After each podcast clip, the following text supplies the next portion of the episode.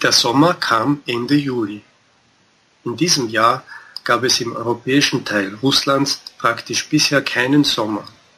Fast täglich gab es Regenfälle, starken Wind und Temperaturen von fünfzehn bis neunzehn Grad. Selbst wenn die Sonne aus den Wolken hervorschaute, dann nur für kurze Zeit.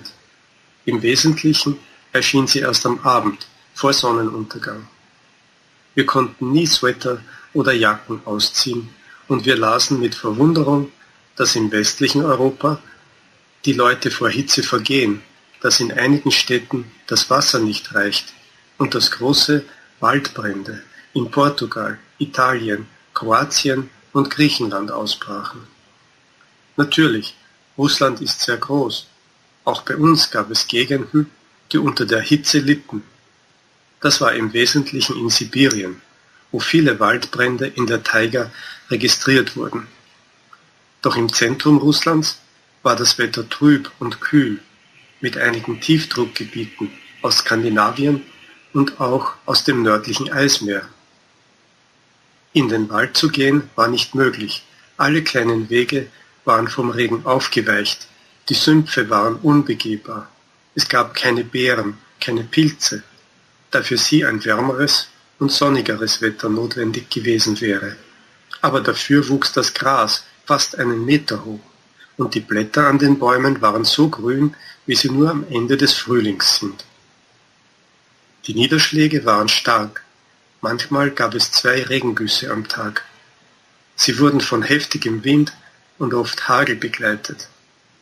Der Juni und auch der ausgehende Juli waren so regengesättigt und so kühl wie in den letzten hundert Jahren nicht mehr.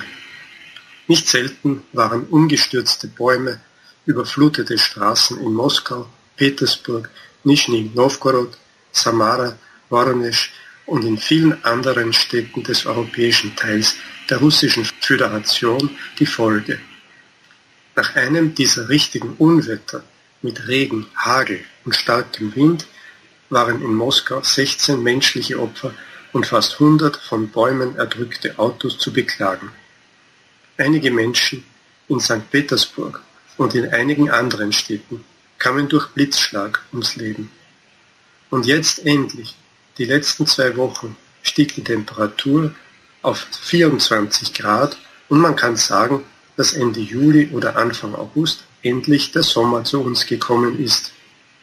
Für wie lange?